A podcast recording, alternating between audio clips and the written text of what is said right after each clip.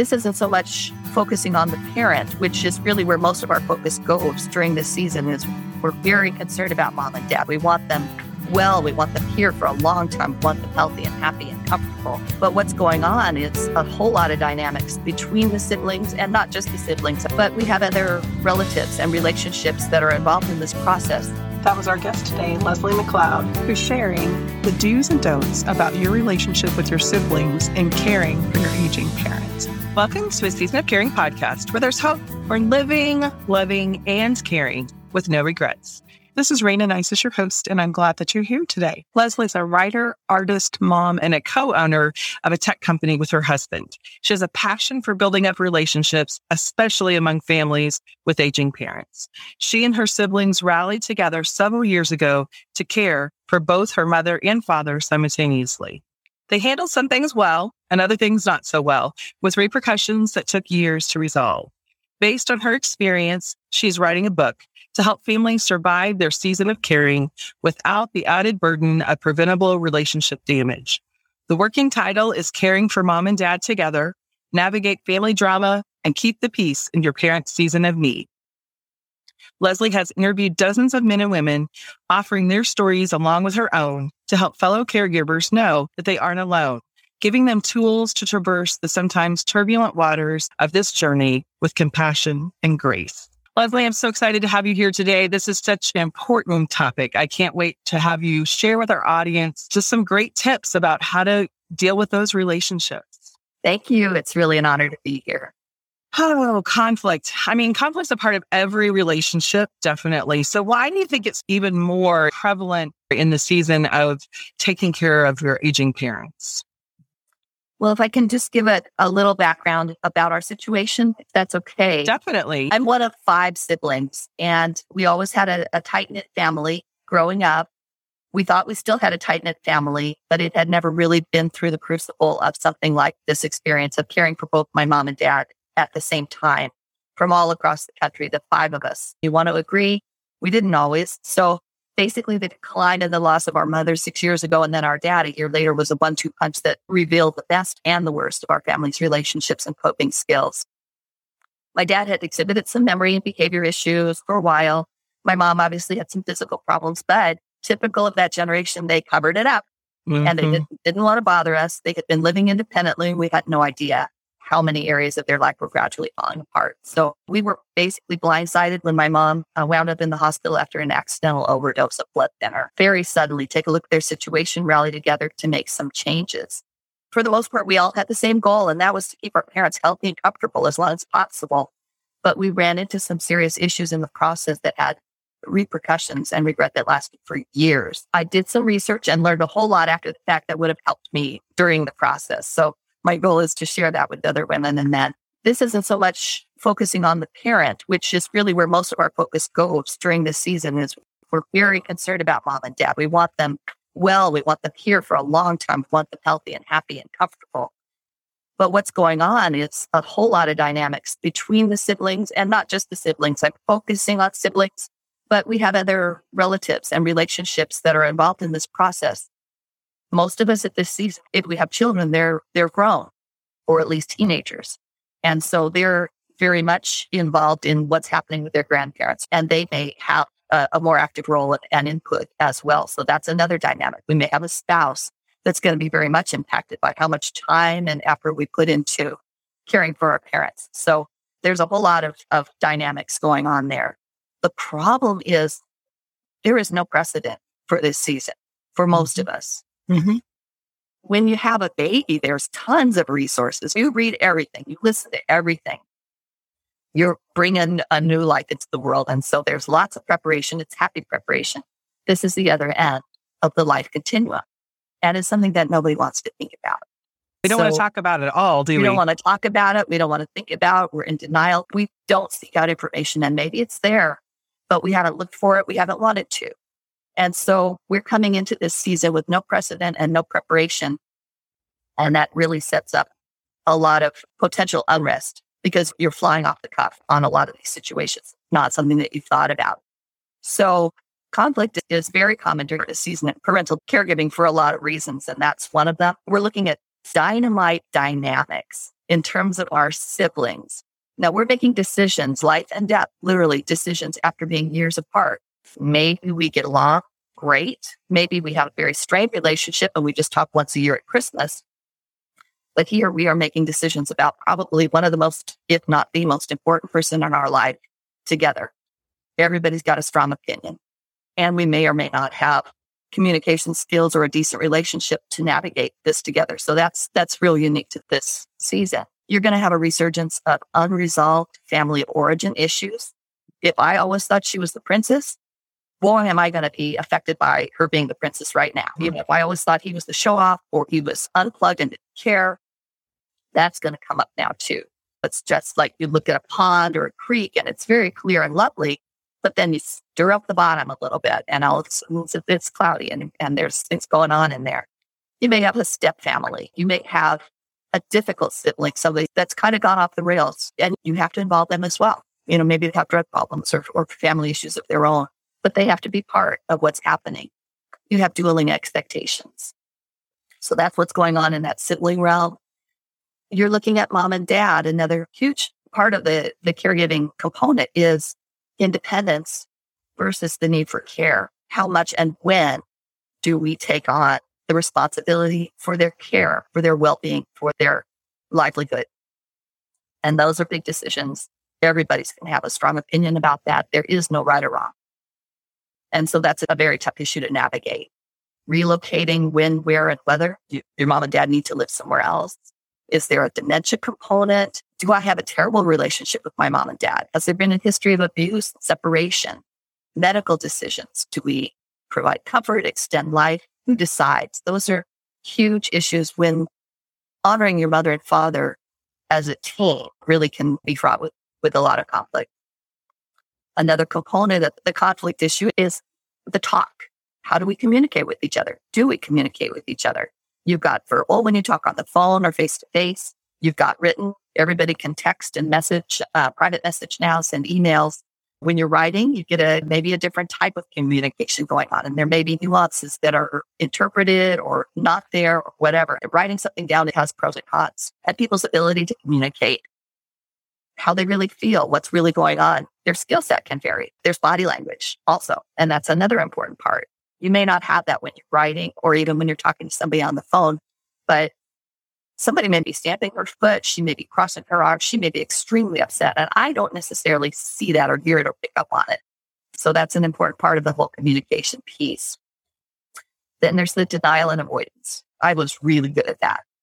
Nothing's going on here. They're fine. We're fine.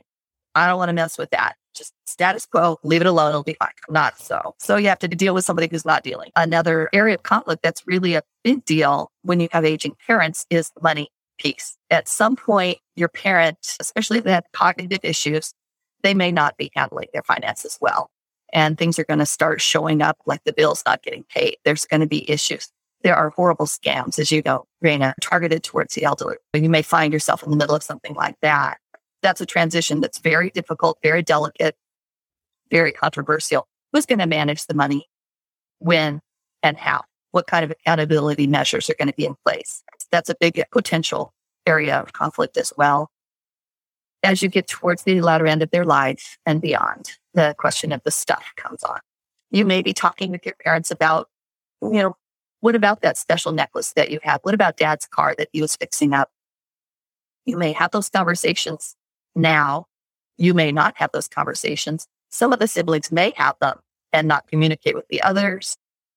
That was the bugaboo for me. That was where there were some real issues that happened because there was not a, a communal effort to address the issue of the stuff. What's happening at your home, your own home. You've got maybe a spouse, you've got your own children, you've got your job, you've got in laws. There's a lot of other pieces to the puzzle besides what's happening with me and this sister and that brother.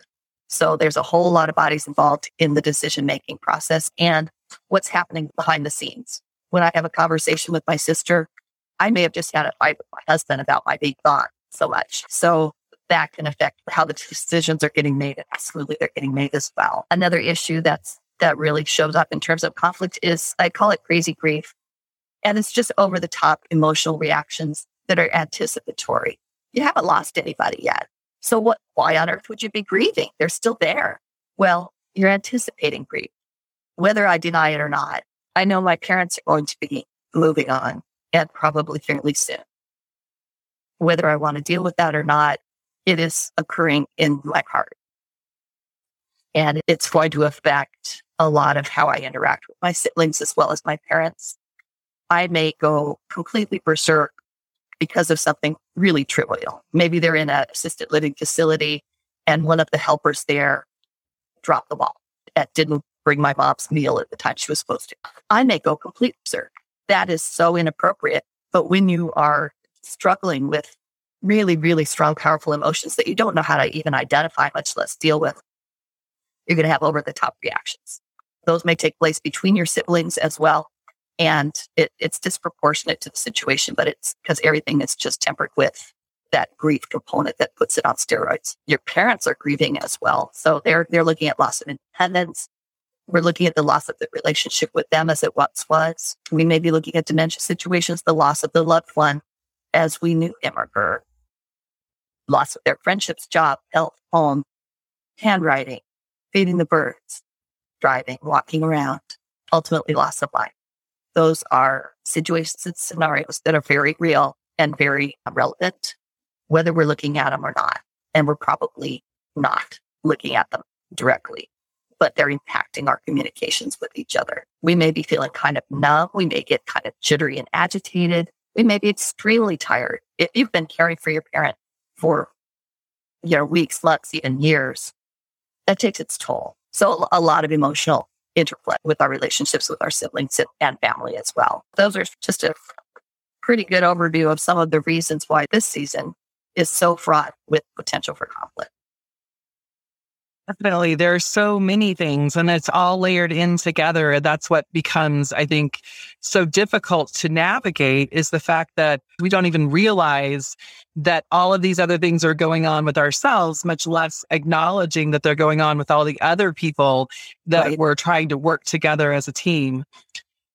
There are definitely all of these things going on and we can't control anything outside of ourselves. Even controlling ourselves can be a challenge right? So yes. we definitely can't make you know mom or dad deal with what's happening to them and the grief that they're feeling. We can't impact our siblings necessarily and make them face the things that are causing the conflict. So what can we do? What are some tips or skills that you feel like families can have in order to manage their friction a little bit better in this season well, the main thing is communication. As I mentioned, that's a piece that may be in place or may not be in place, but it's definitely impacted by the pressure cooker of we siblings, our entire uh, extended family dealing with this really, really challenging situation without any skills or background necessarily. So being deliberate, I think, in our communications is really important. You don't have a lot of anticipatory uh, elements going on but you can be aware, okay, I have to be super sensitive to how I'm communicating, what they're communicating, and just basic skills like, wow, she really hurt my feelings when she said that about dad. I couldn't believe how on earth could she feel that way? Well, let's ask. It's very important to do the feedback and clarify. Don't assume that you understood what they meant or where they were coming from. They may have just had a difficult situation at home that they brought into the conversation. They may have some associations with mom or dad way, way in the past that are that are coming to the forefront now. So checking back, what did you mean? How did you feel about that? I thought what I heard was this. Is that what you intended? Or just checking that kind of verbal communication is huge. Body language is huge. If you have the opportunity to be either on video or in person with somebody, you can sort of tell a lot about how they're feeling, what they're actually saying by their body language and their posture. So being aware of that and checking in on that and trying to understand how you feel, understand how they feel, and come to a common place for that. Written language is actually super helpful at this time. What we did, there were with five of us siblings, uh, we had a lot of emails going back and forth, and there are different modalities now, even than there were five, six years ago. But appointing a gatekeeper is very, very helpful for communications so that you have one person that's getting all the information, preferably somebody that's boots on the ground right there, and they can get the information about medical situations and send it out, disseminate it to everybody. They're all reading the same information at the same time. So there's less opportunity for confusion. Address the difficult subjects up front. Don't avoid. That's a, a big one. It's real easy to just not talk about funeral plans. You don't want to talk about that. You want, don't want to talk about inheritance issues. Really a good idea if you can do so sensitively and together rather than putting it off something that you know is going to be there. It helps too to be able to have your parent in on those conversations. Absolutely. So that we can hear it from them versus Joey said, mom said. so. Right. Right. One of my thoughts was pray together when it's appropriate and you can, if you have that relationship with your siblings, have a family meeting if you can, a physical one or a virtual one. And then my last thought was giving the parents the last word whenever possible, as you said, Rayna. That's it's their life. And far be it from me to take away from them the autonomy and the power and control that is rightfully theirs. So we as a family need to keep that in mind and have that be primary. I have a few examples of things to do and not do. Do we have time to share those? Sure. Okay. On the gatekeeper piece, one way of handling inheritance, treasures, that sort of thing. It really helped. I had one sister that went through the house with my mom's permission when they were still there, took pictures of a lot of the things that might be important to each of us. She was an artist, so there was statues and paintings. She sent it out to everybody and proactively actually and just said, what's important to you? And everybody sent back their answers to her, not to everybody, but just to her. And that way she was able to parse out and prevent some conflict when there was yeah. wanted the same thing. She was able to address that individually and help them to navigate that. So that's a great idea. And to have your mom a part of that too, I think Yep. It's really helpful. Yeah, that was really helpful my my friend Larry, he's one of five siblings as well. He had a, a family meeting. He flew out, got with his sisters. They sat down. Mom is still doing okay-ish, but she's, you know, obviously going to need some care. Who's going to do what? Who's going to pay for what? Let's figure this out. Love that. Larry was so proactive. And that's, mm-hmm. that's they do on the do and don't do list. Do that. If you have a difficult sibling, somebody has alcohol problems, they are unemployed, they're derailed, they're, they're a wreck do you exclude them or do you not? It's a sensitive question, but the answer is you, you can't exclude them completely. You can exclude them from certain situations, but they have to be part of this process. It's their mom and dad. Don't divide into teams. I did have another friend who had, there were two siblings that were on the same page, another two that were off the rails completely. Mm. And there was huge conflict there. Whatever you can do to build bridges mm. is super helpful and not to divide us versus them. Entertain creative problem solving ideas. Love this one. My friend Julie said her mom was, you know, in the latter part of her life, she had a singer from their church come over to where mom was in hospice and sing the song that they had requested to be performed at her funeral for her in advance. She mm. got hmm. to enjoy that beautiful music that was important and special to her before she passed. That was a great creative idea. Your siblings may have creative ideas as well. Don't be resistant look for opportunities to do things that works for your family. Self-care is huge. Do. That's big on the do list. Take care of yourself. If you're running ragged, if you allow your emotions to just go completely berserk, then you're not going to be helpful to anybody. Your conversations are going to be not productive as well. Engage professionals. Sabrina has a wonderful book. She's also available to help counsel people that are in this situation. There are professionals through the medical care system take advantage of those resources. You're going to need. You don't know what you're doing, and there are people that do. So it's really important to engage and take their advice. Humor. It's okay to laugh. Laugh when you can. Laugh with your parents. Laugh with each other when you can. It's it's not inappropriate. Yeah, it's a dark season. It's a sad season. It's a challenging season. But there's really funny stuff sometimes, and mm. it's okay. Don't pass up a hug. If there's an opportunity to hug each other, to hug your parents, to go home and hug your dog or your spouse or your kid, do it. We need mm-hmm. those those touches. Those are wonderful. Capture memories. Do it now if you can while your parents are living and are able to communicate. That's a regret that I have. I did not capture memories. However, your siblings are doing it. Maybe we can do it as a team. Maybe we do it individually, but that's something that may be important. And it's good to address that now. The other one would just be allow grace.